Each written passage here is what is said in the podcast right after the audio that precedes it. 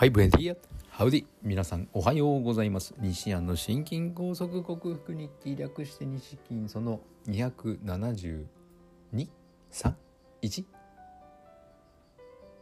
2回目の朝でございます。数はちょっと、正しくはちゃんとエピソードリストに載せておきますので。えー、昨日1回目だったと思うんですけども、はい、昨日も、昨日お休みで、岩盤浴に行ってきました。実は今日もお休みで、えー、今日は新しい職場というか週に1回のパートの仕事を探していてたまたま転がり込んできたサービス管理責任者という資格の、えー、仕事に関しての面接に行く予定で今履歴書を作りながらこの配信をお送りしているんですけどもはい昨日の岩盤浴行きました。昨日は、えー、その日帰り温泉に着いてすぐに体重計に乗ったところ59.7だったんですね。お増えた。だって前回58.42週間前はだったので。はい。あ1キロ増えたんだ。まあ1キロだったらね誤差ですし最近ちょっとあの台の方が出てなかったので、ま、毎日は出てますよ。毎日出てるけどなんかあの思ったような出方をしていないのでまあ1キロぐらいは誤差があるなと思っていたんですがその後に岩盤浴をしあのロウリュというなんか、えーと、アロマの熱波を感じながら汗をかくというそういうアトラクションを受けさらに当番浴をしで、えー、それを終えてから男性風呂に行く前に体重計に乗りましたら58.4になりました。1キロの汗かいたということですね。途中で水分補給もしたんですけども、まあ、1リットルも飲んでないのでまあ誤差範囲だとして、まあ、1キロの体重減少、まあ、汗かいたということですね。水分が出ていったらそれだけ体重減りますので、まあ、その状態が前回2週間前と同じ58.4でしたのでおおまあ人生最高というか一番痩せている時期と変わらない体重。まあ皮下脂肪もだいぶ少なくて鏡を見ても胸筋大胸筋がこう盛り上がって少し盛り上がっていたり腹筋がうっすらこう6つに割れていたりするので今いい状態です。でも血圧下がらず160100昨日の夜。今日の朝は15090うんなんか今日はちょっとしかも頭が少し痛いような重たいような感じでいまいちな調子の西田でございます。この声は頑張ってだ 頑張って出しているというか普通に出しているんですけどもちょっと頭がうんパッとしないなという火曜日の朝でございます。本日もよろしくお願いします。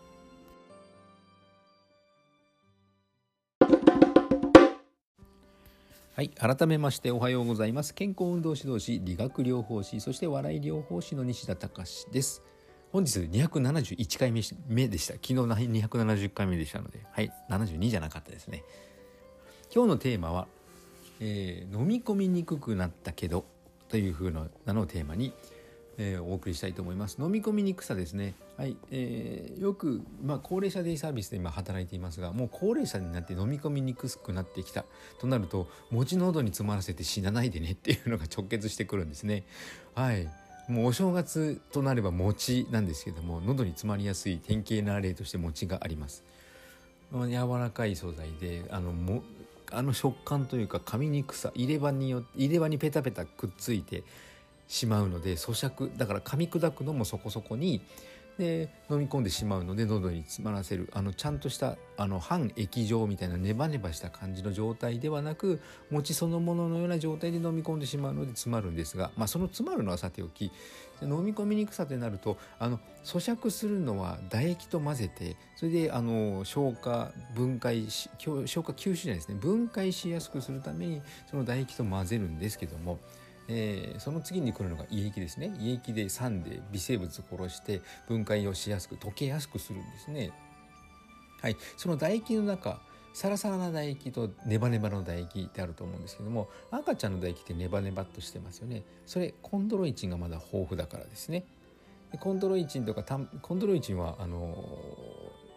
コン、えー、グルコサミンコンドロイチン。グルコサミンがアミの糖でしたから、えー、炭水化物の化合物だったんですけども、えー、それがうまく作れないということは ATP アデノシン三リン酸要は、N えー、生命活動のためのエネルギーができていない。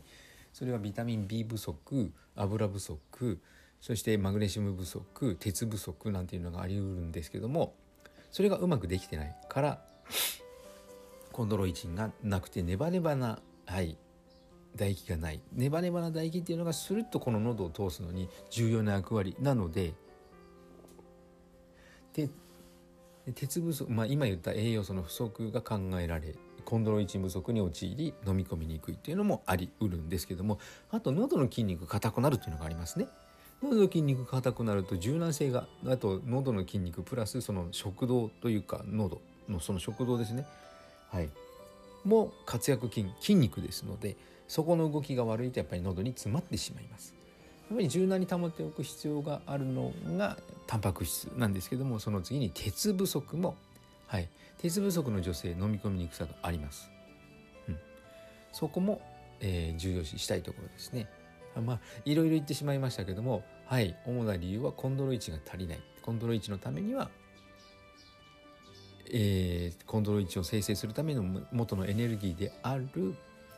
油。良質の油。ビタミン B 鉄マグネシウム。そして材料となるタンパク質。ですね。炭水化物化合物だったですけども。はい。そしてだからといって炭水化物を取るというわけではございません。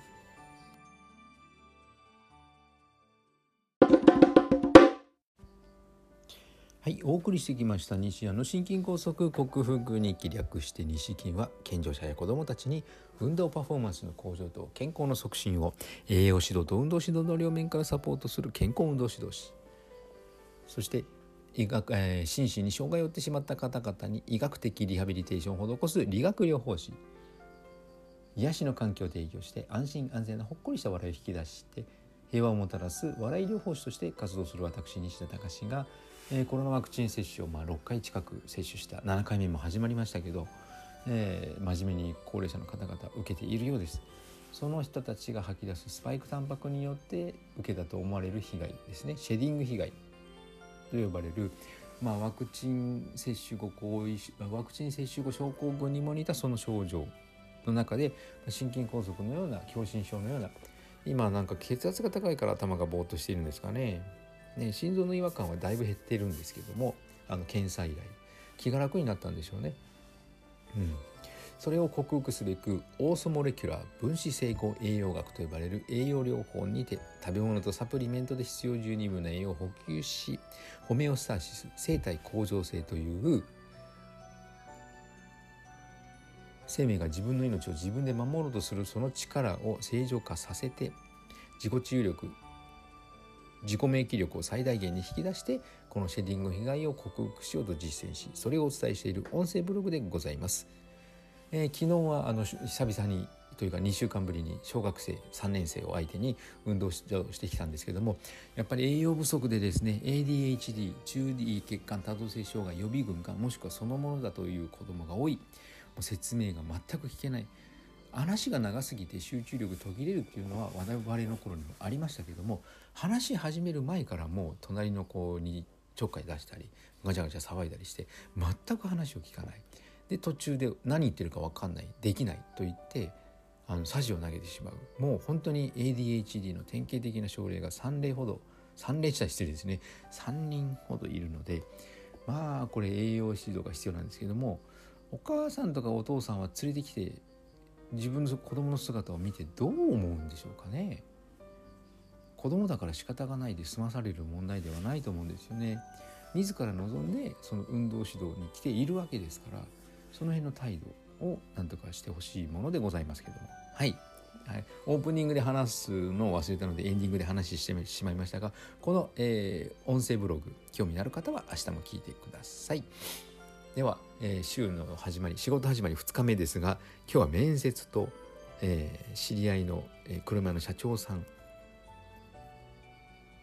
といろいろお話をしていきたいと思います。皆さんも充実した一日と充実した一日となりますように。はい。西田隆でした。ではまた。